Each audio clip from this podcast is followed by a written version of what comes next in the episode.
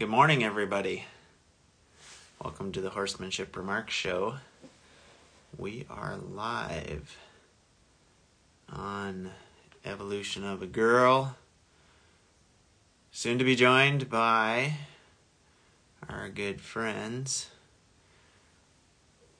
Well, Emma, you all know, and then our guest today, as you all have probably seen.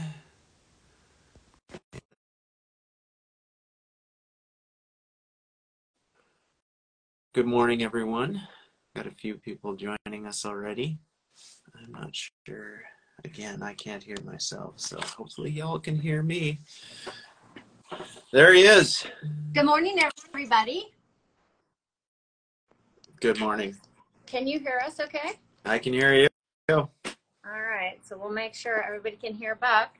And see, this we have to do it again. Look at, there we go. Wiggle the camera around. You look just as enthused this week as you did last week. Buck. You Yeah. should have seen some of the comments. Like, why are you torturing him? yeah. Let's see. Let's do this. Here we go. Come on. How about that? that looks good. Okay. And then I You're gonna just, tuck your head in. I can't ever see you because you're behind all the comments. But yeah, that's okay. Nobody wants to see me. All right. Good morning, everybody. Welcome to the Horsemanship Remark Show. We're in Dayton, Washington. Our favorite, the Anchor Clinic, the one that's going to be annual. No. come on, come on. We would all come, you see.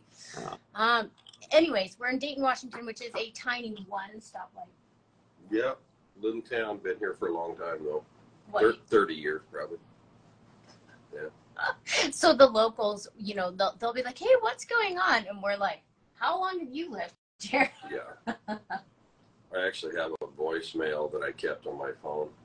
A local businessman called, left me a voicemail last time when I was here, just thanking me for all the decades of doing clinics here because of all the business it brought. Uh, a little old Dayton, and he's not even a horse person. He's just like, hey, just so you know, we, we appreciate your clinic and everybody coming to town. So that's pretty cool. It's so cool, and I feel sad for those of you guys that didn't get to come because it's there's camping here, and like I said, it's a tiny little town, and um, so tons of auditors are here camping out. Poor Michael is in Wisconsin instead of here, like he should be. Usually you're here. Anyway, that's that. So if you guys have questions for Buck, shoot them out. We will do our very best. Um, but we only have an hour because it's Colts all day today. So uh, Joanne says, thank you for being on again this week. Aw, some people like it.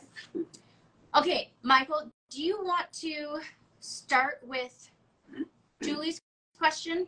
Because I didn't write that one down, and then we have a couple of. I I didn't write it down either. Okay, Um, so Julie's question was about a horse that is maybe has had some pain issues. And What kind of pain? maybe like front end front feet essentially like laminitic appearing pain.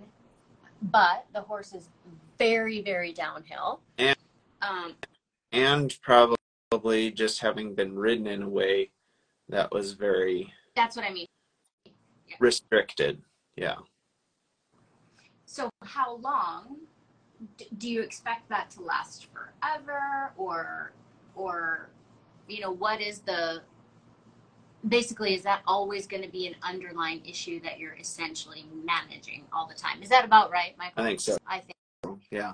Well, that's you know that that really is assuming that the human isn't a variable in the way the human rides the horse. So, yeah, with some people, uh, it's yeah, it's going to go on forever till the horse dies of lameness or something. But it's not necessarily a given. So there's a lot of lot of questions that would follow that question.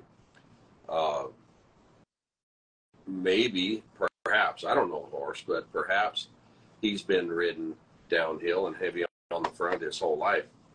He's been taught to carry himself that way, which all horses are going to end up crippled eventually if you ride them that, that way.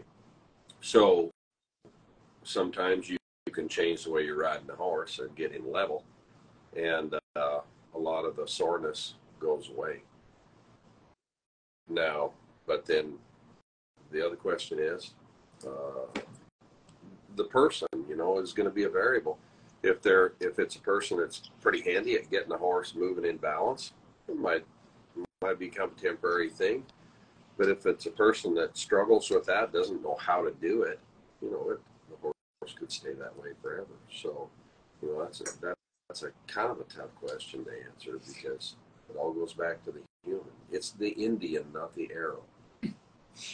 You know, my follow up question to that would be, um, you know, how we were talking about some things will always be in there, like if the horse has gotten a saddle, if the horse has gotten a saddle under its belly, or if the horse has learned to really be a pulling back horse, you can essentially change that behavior completely, but there's always going to be an underlying. Maybe, maybe, and and that depends on the horse too. There are some horses that it's like they've waited around their whole life to be light and nobody ever offered it to him. So sometimes that gets offered to the horse, and he's like, "This is how I want to live." So there's just, you know, it's pretty hard to answer a question like that because there's just too many other questions that would have to be answered first. Yeah. If, if it was, if it was, if you gave the horse to Ray Hunt, yeah, before, before sundown, he's going to look like a different horse. So. And why? Why? Because Ray Hunt was Ray Hunt. No, yes, yes.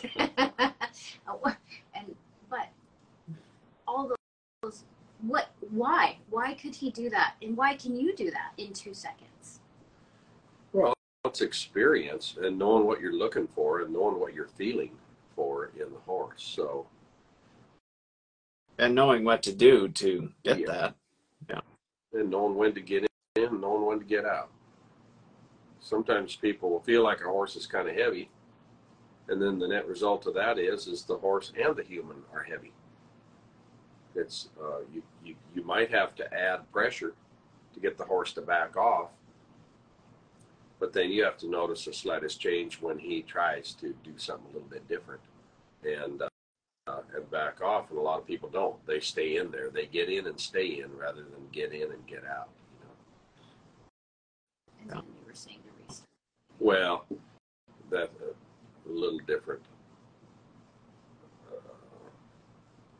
Uh, I was just commenting earlier that can you imagine how many times over the years I've heard the whole deal about the horse, and then I've said you need to go back to zero and start over.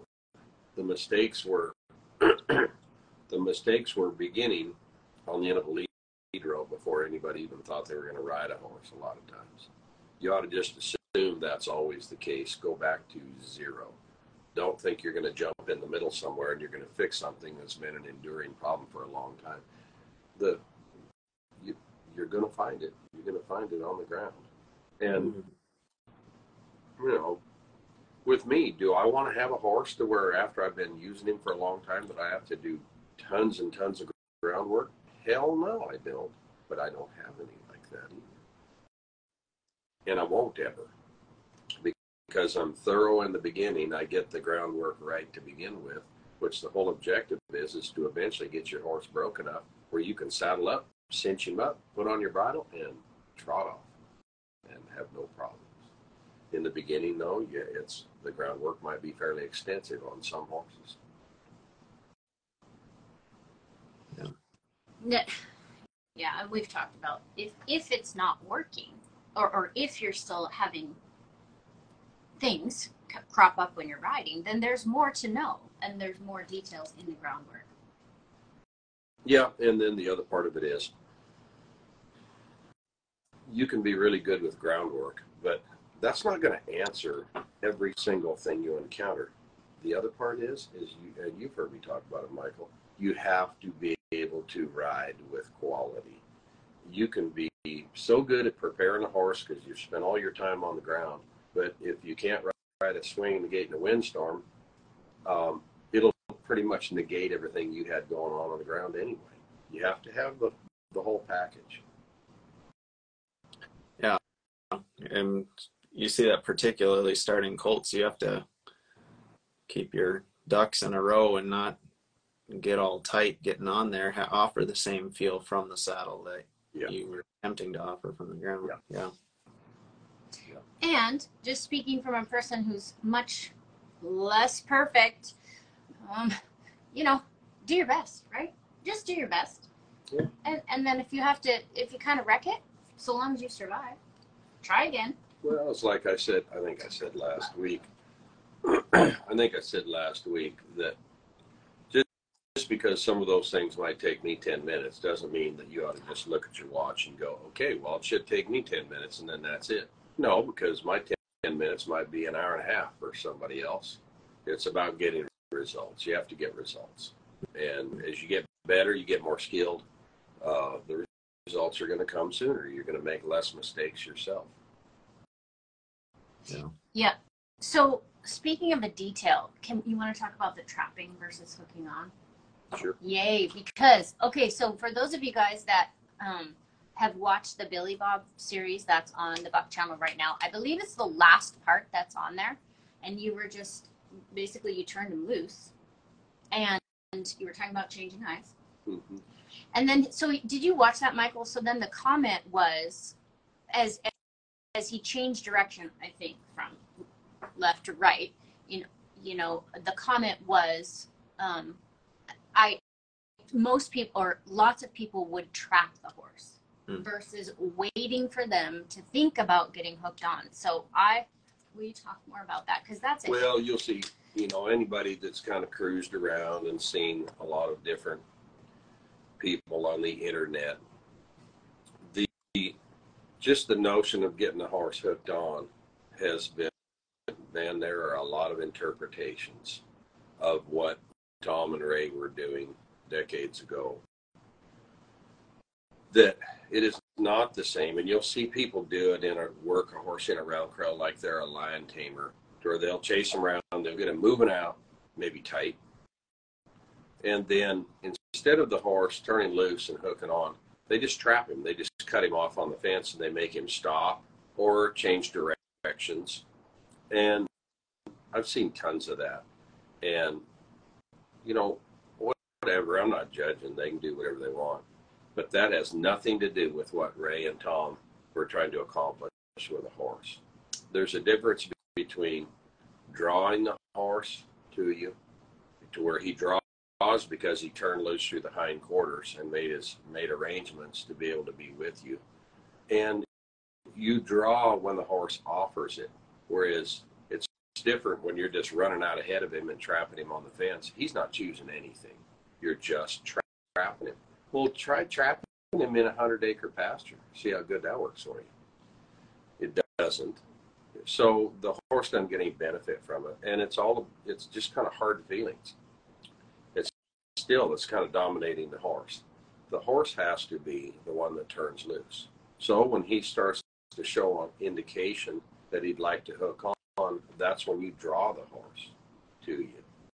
And you don't run to his head and trap him on the fence. You actually can move back toward the back end and give him a place to bring his front end off of the fence. And some might think, well, that, that might take a little longer. So, yeah, maybe if you don't pay much attention to what the horse is offering. So I have a question on that because you can kind of step, say your horse is going around to the left, you can kind of step left to catch their eye. Yeah. And back, or kind of wait it out, or drift toward their hindquarters a little bit to draw that eye and catch their attention. You know, you step to the left without cutting them off, just catch their eye. Yeah. Why one versus the other, or when one versus the other? Do you have, or just both? Well, as you're either you're either the way you're moving, you're either helping the horse to sort this out, and then kind of building on that as he gets relief from you drawing away and drawing him into you. Yeah, once in a while you might step a little forward but you're there's a difference between that and trapping him mm-hmm. because the, the trapping him, you're just cutting him off at the pass. You're making his feet stop, and then that's where a lot of times they just turn their butt to you and they just whirl and go the other way. Well, and, and then it's not that unusual that you'll hear about some of those guys running a troubled horse right over the top of the fence, and then it is a wreck because they're trying to do things and not considering that it needs to be on the horse's terms that he's looking at.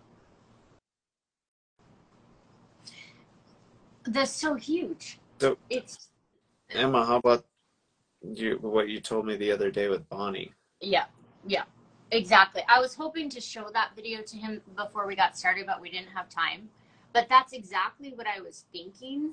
Be- so that that little pinto from, you know, essentially doing doing the same, just waiting because you can see her thinking about hooking on.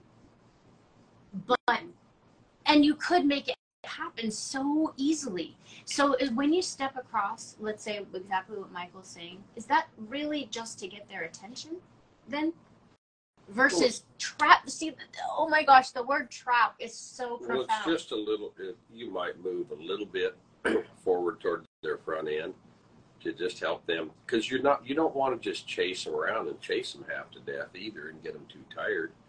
So sometimes you step a little toward their head, like Michael said, just to catch their eye, and then you move back toward the back end and try to draw that into you. The same principles apply to if you got a cow kind of running off, quitting the herd. You can stop that cow's feet by moving in the direction of the cow. You get up just maybe a little bit ahead of the balance point, and then you fade away from the cow, and it'll draw them right out, rather than just go, parallel to the cow and just end up in a foot race, where finally you run by the cow and then it comes in behind your horse. People do that all the time, and that's kind of the same principle. They're herd animals; they're going to respond the same way. and you talk more about them turning loose in the hindquarters because I don't think that's something that that maybe gets emphasized enough is as they're preparing because that's another thing you said on that video. Remember, you guys can go to thebuckchannel.com right now, well after the show, and watch it. Well, a horse can come off the fence and face you and not turn loose through its hindquarters.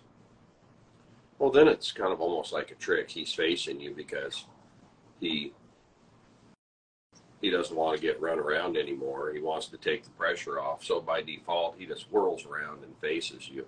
Well, well, that becomes a trick. Well, um, movie horse trainers have done that forever. Whip training a horse they do it two different ways. They'd have long whips and they just keep whipping on him until the horse, by default, is looking right at him, and then the pressure comes off.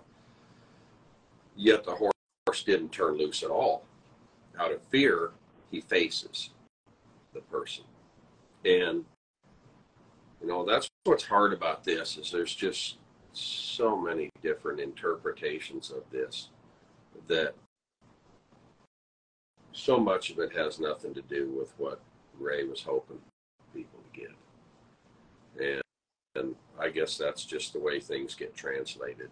It's the telephone. But it's it's it's it's so a little bit depressing to see how it's been dumbed down and bastardized.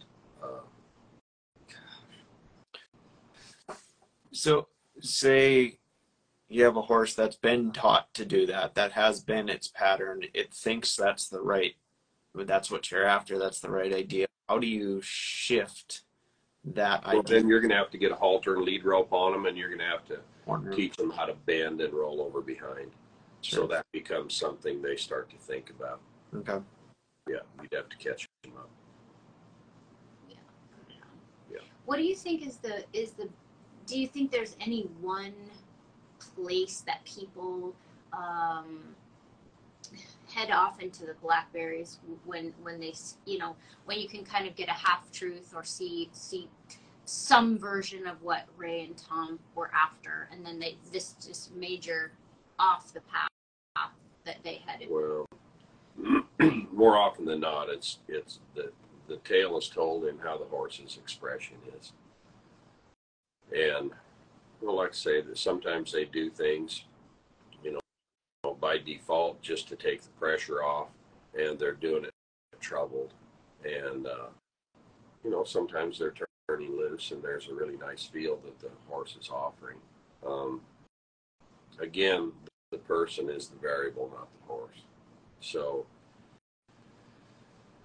and sometimes it's hard for me to kind of do these things and talk about it because then, then I have to think about all the things that I see people do that just makes me sad for the horse, to be honest with you. And and yet then there's the other side that I see people doing things pretty damn good, you know, that Mhm. that I think, yeah, he's catching on or she's catching on.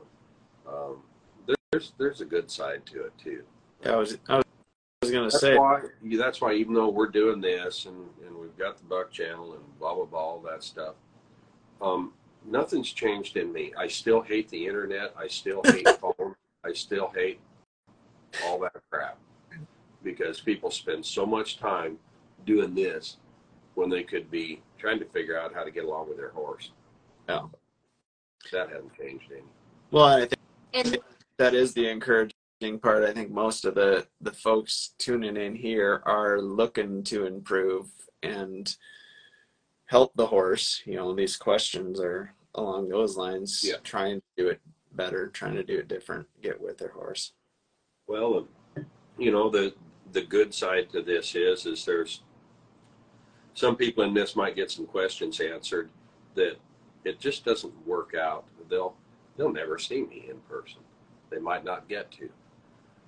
And but I'll tell you this: last week when I left Oregon, um, I, you know, I visited with a few people after it was over, and it, it really um, it moved me last week to to I was just I didn't realize it, but I was just thinking about it that there are some people that work so hard and save up all year long to ride with me in a clinic. It's a big damn deal. And it's money they they didn't have to just throw around. You know, and you'll get some wealthy people too that it doesn't mean anything.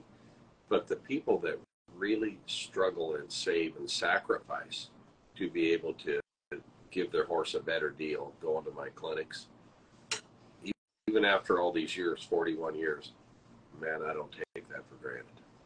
It's it, it, it really it moved me to think about that. we had a good group last week, huh? Like the auditors were awesome. Yeah. The the classes were awesome, and that has nothing to do with the skill level. No, It just has to do with the the the. The attitude and desire. yeah, it's just a really nice bunch of folks. Yeah. And you want to talk about seriously, but not too seriously. You've told Michael and I that for years. just to that half the secret is just having fun. being Well, it is. I mean, you you really have to. You you gotta. You have to get joy out of working with your horse. It shouldn't be a struggle and hard feelings. Some things are a struggle, but you can still be joyful about how you go about it. If you if you're not just really enjoying it, you're not going to make a whole hell of a lot of progress, really. And it doesn't take that long to be safe, which is the first thing to to Yeah, I mean that's your first goal is to try so to that you can have fun. try to get your horse comfortable enough to where you're not just scared to death of getting in a wreck every time you work with them. It doesn't take that long to get your fundamentals good enough that you have a safe horse to ride, and then it's just it's the challenge of trying to figure out how to get him to do things for you without him being troubled. Yeah. So do you? So you guys, um, Buck rode Boozy last week, which I've seen Boozy, Boozy since he was a snaffle bit horse. We've talked about him a million times on the show, and he's in the spade bit now. And for those of you guys that watch the uh, Buck bridling Boozy in the spade bit, you will notice that there was a lot of chatter about it. But two things, two things about the the Boozy ride last weekend. First of all, the contentment, the contentment. I'm going to talk about how, yes, he was physically like almost unbelievable where that horse is physically. Uh, um, but the contentment going with it. You talk about like that level of physical perfection is not possible unless he is mentally you cannot force that. Well, I just want whether it's a a more finished horse or a snaffle bit horse. Probably my most important thing I'm thinking of is I want to be able to get through a whole ride with him, and if I'm successful, his expression doesn't change. That he stays with a soft expression. That's, but, but that's not a new thing. Uh, Boozy didn't just get comfortable last week. He was comfortable as a snaffle bit horse, as a hackamore horse, as a two reined horse. That's how he lives, and he doesn't have to get uncomfortable mentally when he knows the human's going to do something with him. Lots, lots of horses are comfortable mentally when you're gone, when you're at the grocery store or something, or going down and getting the mail. But are they comfortable when you're doing things with him? Does the dance, is the dance right between you and the horse? And to some people, they might think, who cares? As long as he does the movements that I want him to do. Okay, that just makes you different. You have different goals than I have. That's all. Yep. and and it's not the same movement. That's No, it's not. It's not. But but to someone that didn't know the difference, they'd say it pretty much looked the same. But uh, yeah, no, it's when the horse is really turned loose to you, and he really feels good about what you're doing. It looks different, and that's why I've always said. The first time I ever saw Ray Hunt's horses, they looked different to me.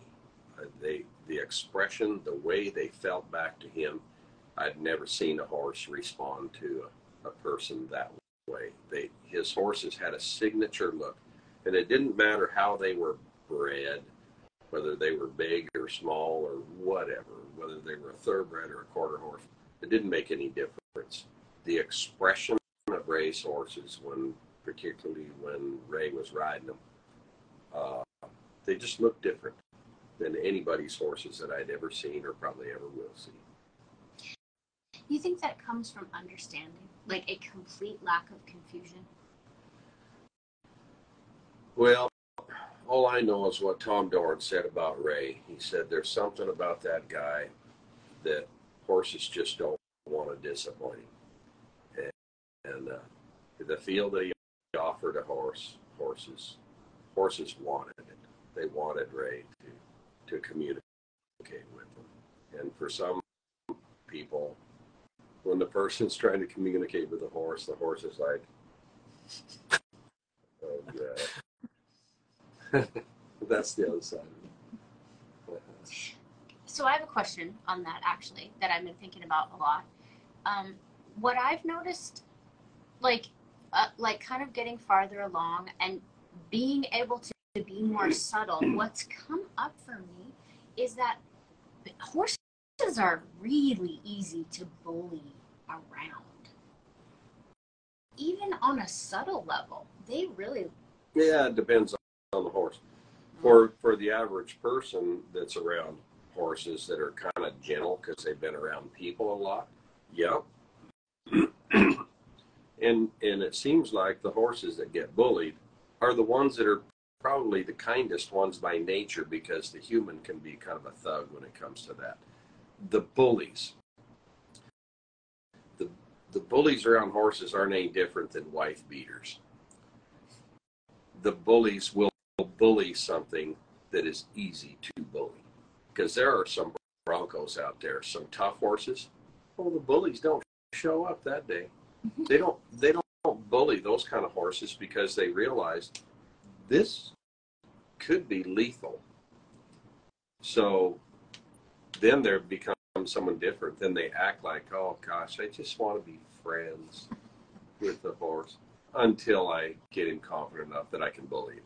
You know, bullies are bullies. That's all there is to it. And uh, it's no different. People that bully other people, they're the same, and they're cowards.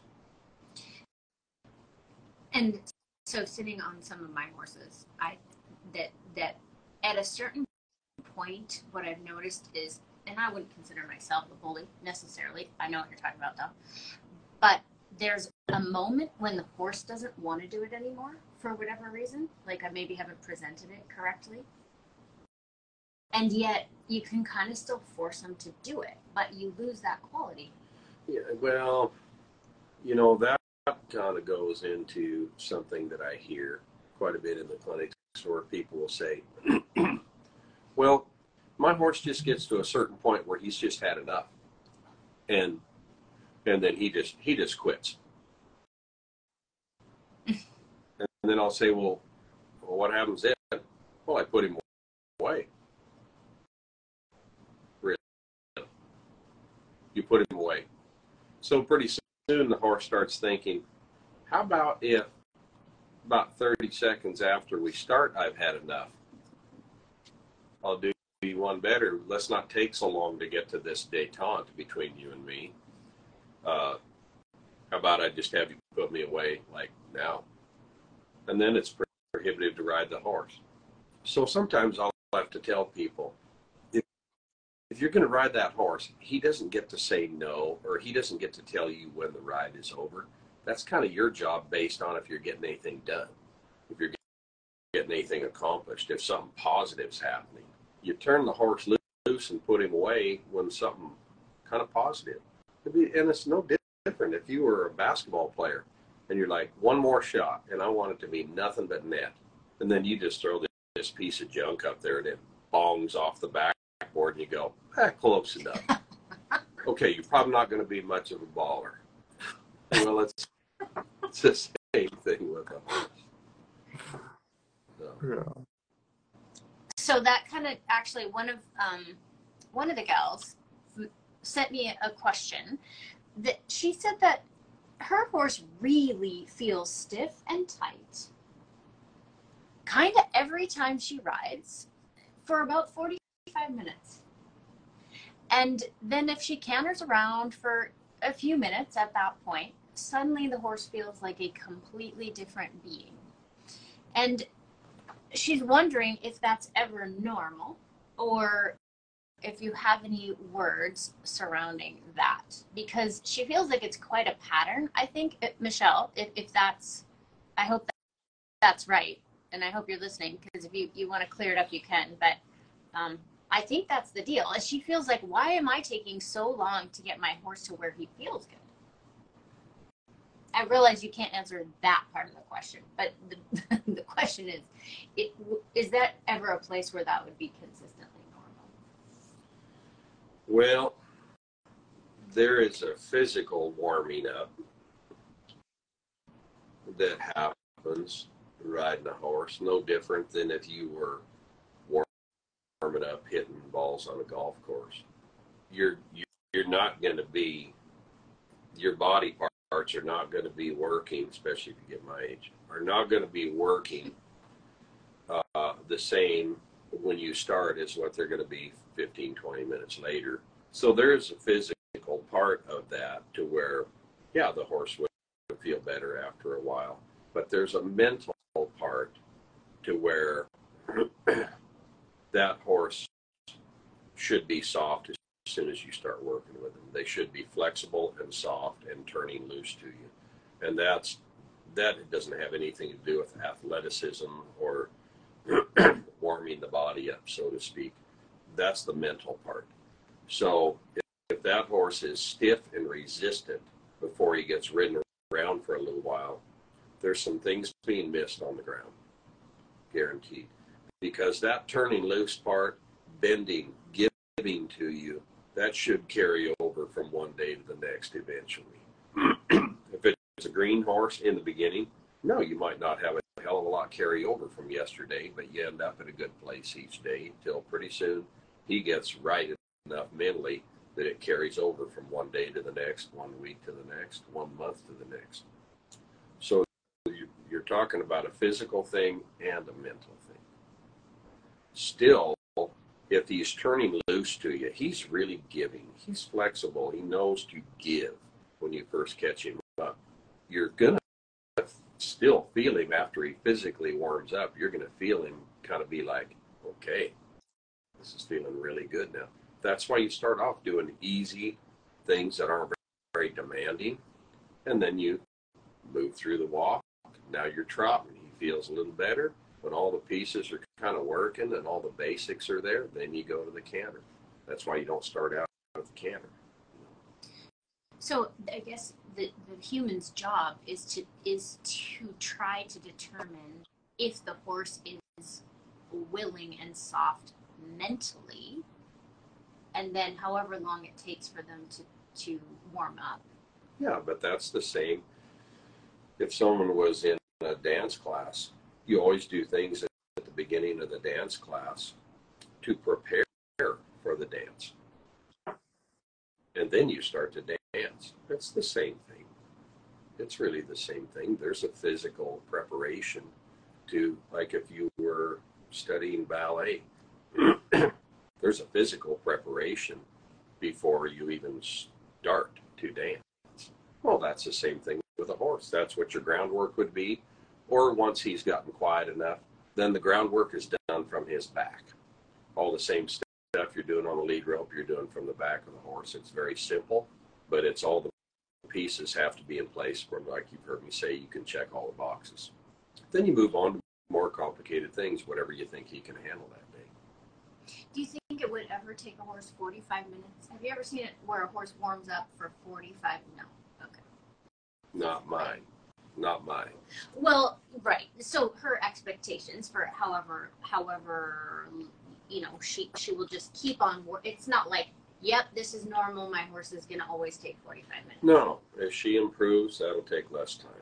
That's all. It's just, but again, that gets back to just because I might have one doing some nice stuff in just a couple minutes, she, she doesn't have to try to be me. She she has to do things relative to her ability and her horse's ability to do it and still get along with each other. So if it takes 45 minutes, who the hell cares? Doesn't matter. So don't let her make anyone shame her, shame her for the fact that that's how long it takes. Well, when it comes to the horse thing, people are always sticking their nose into other people's business where it doesn't belong anyway. You know, you can't be listening to the fence birds all the time because they, why are they sitting on the fence in the first place? You know, popping off, telling everybody how they ought to do things. So that means nothing. So just keep practicing, just keep learning. Yeah, just keep improving, and it, it won't be a pattern forever. It'll change. So Can I interject a couple questions on that? You know, 45 minutes to warm up, getting a horse mentally prepared on the ground. Um, I've had a, well, Stephanie asked the question and you saw it there, Emma. Maybe you can help me narrow in on it. But the incremental nature of working with a horse that's been extremely braced up, has no bend. You get them as turned loose as you can on the ground, and then you're doing the same from the back. Um, you know that can take a good bit of time. I mean, it's got to be incremental. So, the, I think the question comes: Well, how far down up the list can I go when I'm just got minimal bend here, and it's taken Not very far. Not very far. You can't. you can't just go by the boxes without being able to check them to where it's to where you you maybe dabbled at it a little bit, but you know it's not right. But then you just move on anyway. That's really not going to work. You you have to ride the horse where he is, and if it means just doing some real basic things repetitively until he he starts to get it sorted out and it's good enough that it'll start to carry over. You have to stay where the horse is. You know, you're trying to improve, but you can't go on to something complicated when it's a failing grade at something simple. hmm I I think like that black horse you had me working in uh, Spearfish. You had me take that horse to the fence for leading him by, maybe a little earlier than I would have thought, because he said you you got some bend. I mean, you got to go with what you got and and keep moving on. But that wasn't moving to something that was inappropriate. It was just kind of approaching the same. We need. Well, that, that, that horse had, had already kind of gotten away from people. Mm-hmm. So there's no point in having you just get your hands smoked by that horse. If you dialed up the energy just a little bit, uh, there, there's no point in taking the horse to the dark side just so people could go, oh gosh, she's getting away. What shall we do now? Mhm. Um, that's why we did it ahead of time. I knew the horse was going to try to get away from you, and so we had to tie that lead rope off so he would learn to stay this side of the end of the rope, and then you're on your way. Mhm. There's no way it would be kind of phony of me to let the horse go to the dark side just so everybody could see, and then get the horse out of trouble. You know, years ago when people started to first travel around and do some version of a clinic. I know guys that would start out doing a demonstration with a horse that was gentle as a dead pig, and they would get the horse in trouble on pur- purpose so that then they could get him out of trouble and then tip their hat to everybody and they'd be like, that was amazing. Yet the Mhm. horse wasn't in any trouble to begin with that, that, the, that maybe they were doing the demo with but they would get him in trouble. They'd get him lost where it was obvious trouble. And then change, change gears and then look like the hero. So some people do that too. Mhm. Some people aren't satisfied unless a horse is in trouble. And then, yeah, they might end up at a good place and get him, or a better place and get him out of trouble. But some people, I don't know, it's almost like they like trouble. Maybe it makes it more obvious that they feel like they've done something. Yeah. Yeah. so uh, an- another kind of situation on that topic. I was helping someone the other day with a Mustang that she's worked with for some time, and I was kind of helping her find a little better balance that helped the horse settle a little bit more. But this is, you know, the type of horse where the the grass looks a little different there, you know, as they ride past it this time, or there's some sound shows up and instantly just tension and tightening. You know, her question was, well, do I keep getting on if this is going to keep showing up?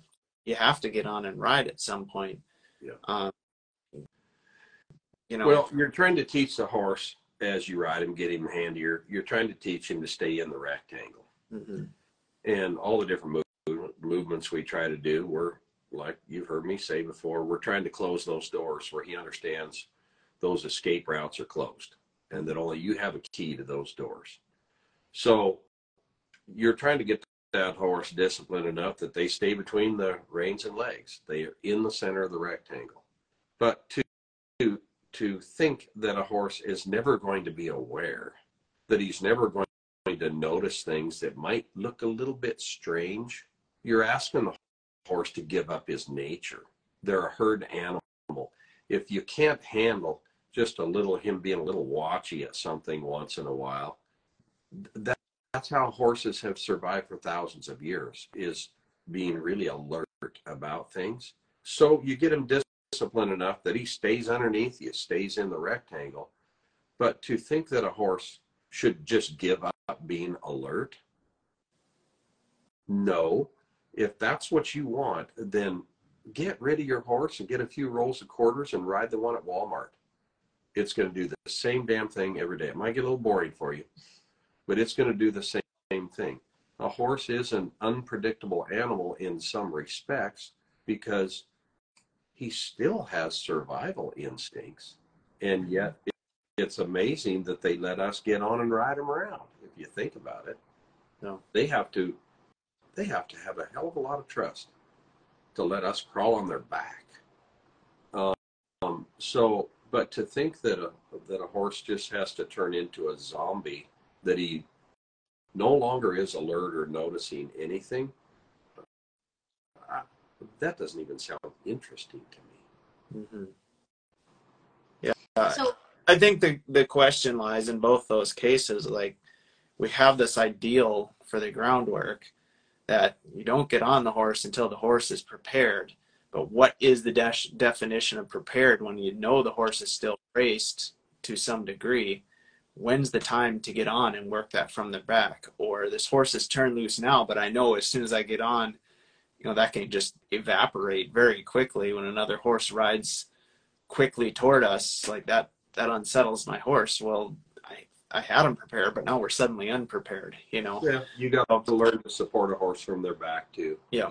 You're not going to eliminate every single possibility of the horse getting concerned through your groundwork, but you're going to build a certain degree of trust between you and the horse. Yeah. To where he'll allow you to help him when you're on his back and he gets in trouble. You can't eliminate all of it or you'll never ride. Yeah. You'll just lead horses around the rest of your life. Mhm. So you have to be able to support them from their back too. But by establishing some goodwill on the end of the lead rope between you and the horse, he's going to be looking to you for help rather than seeing you as the problem. Yeah. And then support him when you're on his back. You do the right things when you're riding. Yeah, and you, you could definitely see that with this this gal with the spooky horse and that's one of the things i pointed out like you know you're, you're building trust she's going to that's going to carry over to the saddle the Yeah. more trust you have yeah So can we go back to Stephanie's question just really quick? Because so this is just back to how good should it be before she moves up the list. So let's just say you start with the horse starts at A and you know Z is where you're going, or however however you want to say it. Opposite. Starting at Z, you're trying to get to A, and it it makes a big improvement compared to where it was. But of course you're not at the finished result because maybe the horse can't even physically move around that way. So, like the- she's redone some reiners and things like that. Let's say where they're almost falling down, and and they're not going to look like boozy, right? But if you get a few degrees better, how, how is that? That's part of it. The core question, right? Yeah, that was, that's one. I know a couple of the horses she has in mind, and that's one of them is a reiner that really wanted its, its head down. Better, but it's not. yeah, you'd still want to go back to the beginning and get some stuff right because, you know, the moving kind of downhill, all that stuff that they seem to do with them and getting their pull too low and all that stuff, you're going to shape up a hell of a lot of that on the end of the lead rope still. But the thing is, a horse like that is probably plenty gentle enough. You wouldn't think you need to do anything on the ground. Just go to riding him. Uh, well, that could be true, but you might go to ride him and not get a hell of a lot accomplished. So sometimes you're not just doing the groundwork just because you're afraid of getting bucked off. You're doing it to kind of refine that horse a bit and get him get him a little handier on the ground, so you have, have a little bit more to work with when you get on their back. That's part of it too. You know. So, any words about how to decide where what is good enough? Michael and I talk about it all the time, right? What That's that. No, I don't have any, and I'll tell you why. It's because how confident are you that you can support the horse? That you can support the horse when you get on him if the defecation hits the rotary oscillator. How good are you at supporting a horse that could get troubled? So that's the variable I can't answer that because it depends on the person. Some people, from inexperience, guaranteed can't support him if the horse gets really lost and in trouble. Okay, well then sometimes that person probably shouldn't be riding that kind of a horse because you know sometimes you the human wants to write checks they can't cash. That's a great point. So, you know, gosh, I talk to people all the time doing this that they'll say, "Yeah, I work with troubled horses, and I've already seen them ride." And I think, really, you work with troubled horses, and and a lot of times they don't even know what a troubled horse is. So that's measured in degrees too. How troubled is it? A horse that just has a few bad habits or something, been ridden poorly? or is he really troubled? So there's just so many variables like that that you can't really answer. But sometimes people will get this romantic thing about taking a certain horse and riding them when the the best thing you can tell them is you don't have the ability to help this horse where you are right now. Maybe one day you will. Um, but you know, like I say, you got to stay safe too. And sometimes people will have horses and it becomes a pride thing or something. It's like, no, I'm going to get through the other side on this horse if it kills me. And it might. So it'd be one thing if you had thousands and thousands of horses under your belt and lots of experience. Um, and it's another thing, you know, like I was saying the other day, I think I said it, that, that there's people out there trying to teach colt starting that haven't started 500 horses themselves in their whole life. And you're, you're teaching it? But yeah, oh yeah, they're out there. They have websites and Instagram and LinkedIn and every other damn thing in the world marketing and promoting themselves when they haven't started 500 head of horses. What the hell? But that's just me, I guess. I I was delusional when I first started doing this for a living because I actually thought that you needed experience and knowledge in order to do what I do for a living. Well, apparently I was wrong.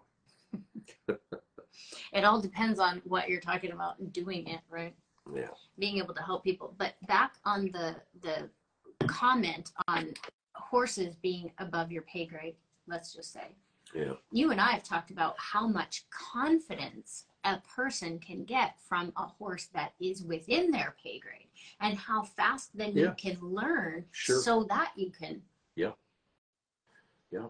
Yeah. it's it's uh if it's something you can get confident in, well then you're, you're gonna start trying to get him to do some things that are kind of cool if it's a horse you're comfortable with. But if if you're measuring a successful ride each day with the fact that you survived, well that isn't that isn't any fun more than anything. Why would you want to do? It's really the, the art of just advancing the dance, you know? and then, then you can help more horses the better yeah, yeah. The- i think about that a lot a lot. First you have to learn how to dance with a dance partner that doesn't bring a hell of a lot of baggage to the table. Doesn't have a machine gun. And then and then you have to if you want to keep on going then you can learn how to take a horse that maybe isn't offering very much and you can get that horse to dance but it shouldn't be the other way around. First you need to learn how to dance with a willing partner. And then you could take someone or something that doesn't know much about dancing and uh, by that time you're a good enough leader at the dance that you can you can do him some good.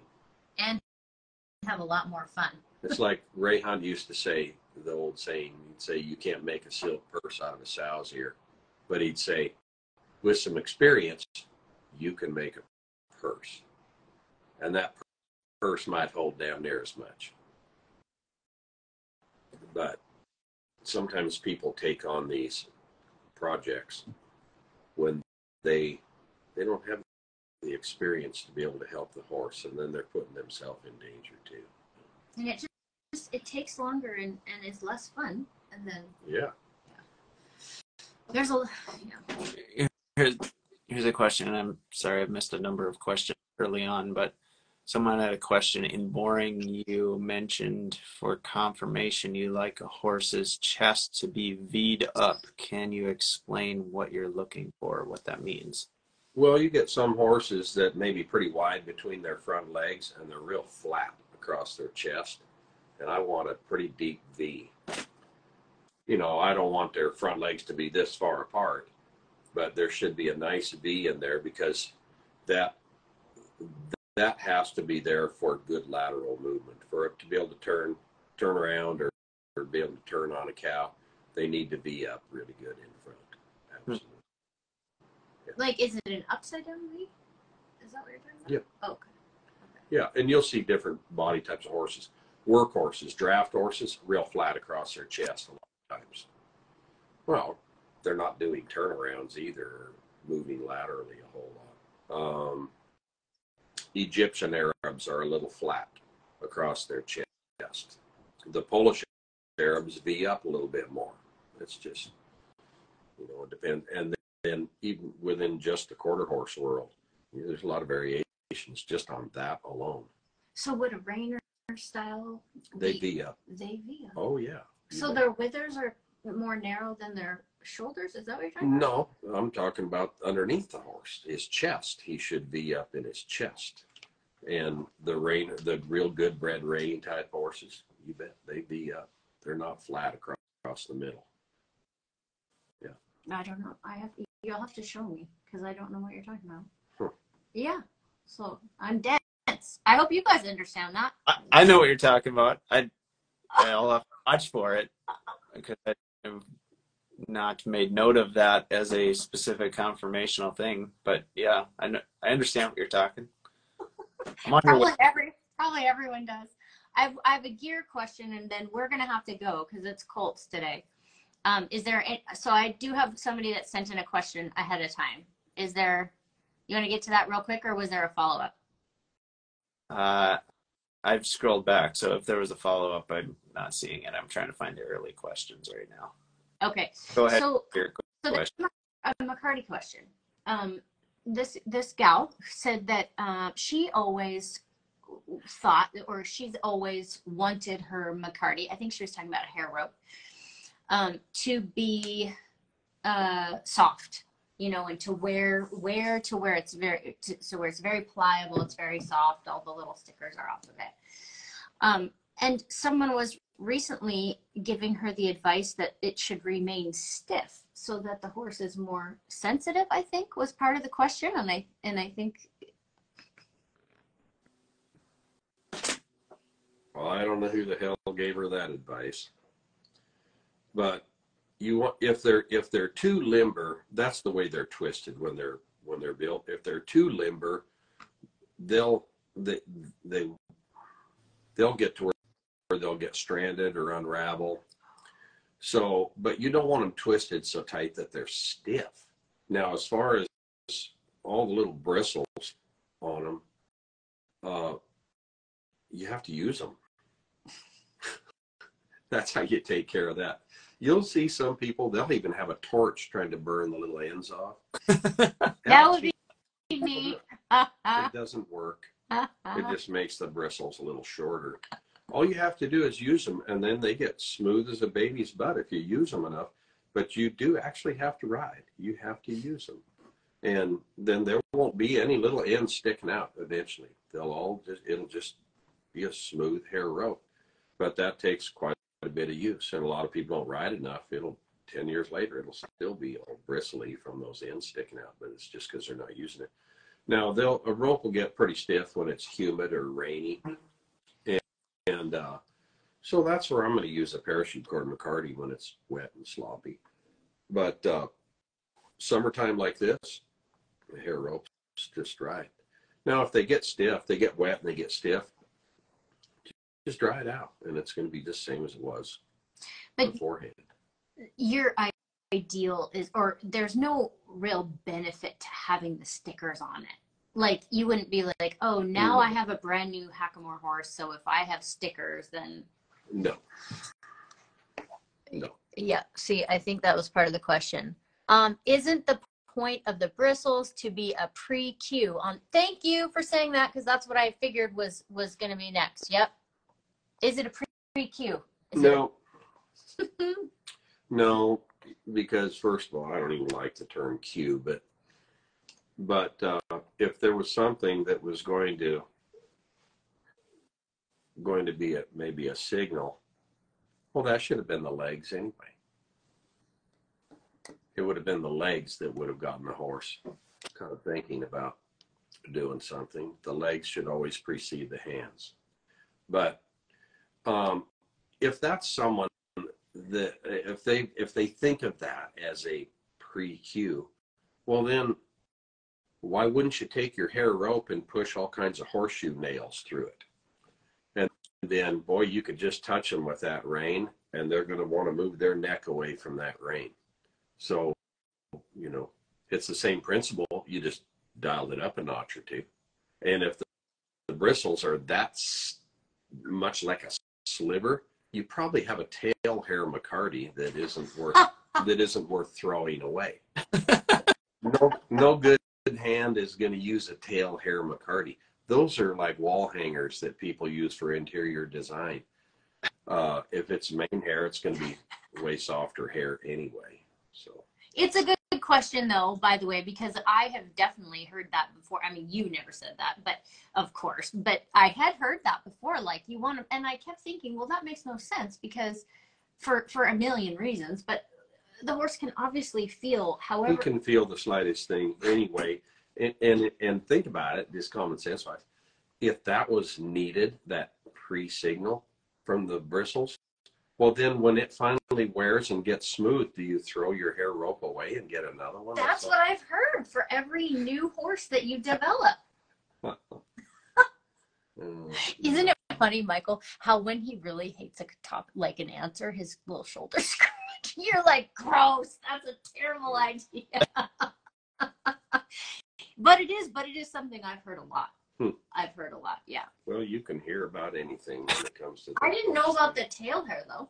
You didn't. Tail hair is about twice the diameter of mane hair. Right. Well, and that's when then the stickers probably don't even come off. No. They last forever. Yeah. Um, that's why people have their torches out.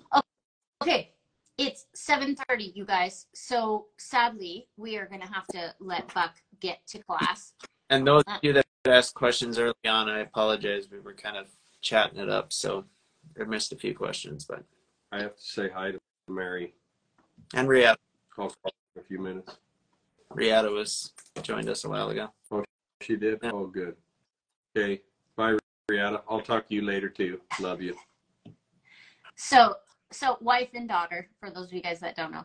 So, um, yes, it's sorry for those of you guys that we did not get the, the get questions. That's why we have to get them sent in just ahead of time, unfortunately. But lots of people are saying thank you very much. And Michael and I would like to say thank you for doing the show twice in a row.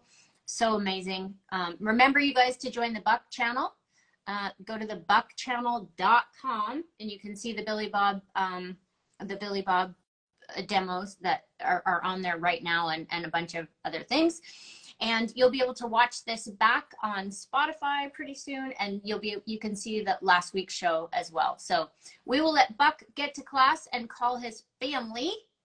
Thank you, thank you, thank you. Look at all the little hearts going across. I know. he likes the hearts. He You guys shoot them out. yep. Have a wonderful clinic, Buck. Wish I could be there. Oh, Lisa. Yes. Mm-hmm. Thank you. Have a great clinic, etc., etc. We will. Wish you guys could be here. Okay, everybody. See you next week on the Horsemanship Remarks Show. Buck will not be here, but Michael and I will. 6:30 a.m. Pacific Standard Time on Thursday morning. 8:30 Central. Bye, everybody. Have a good clinic. Bye. Okay.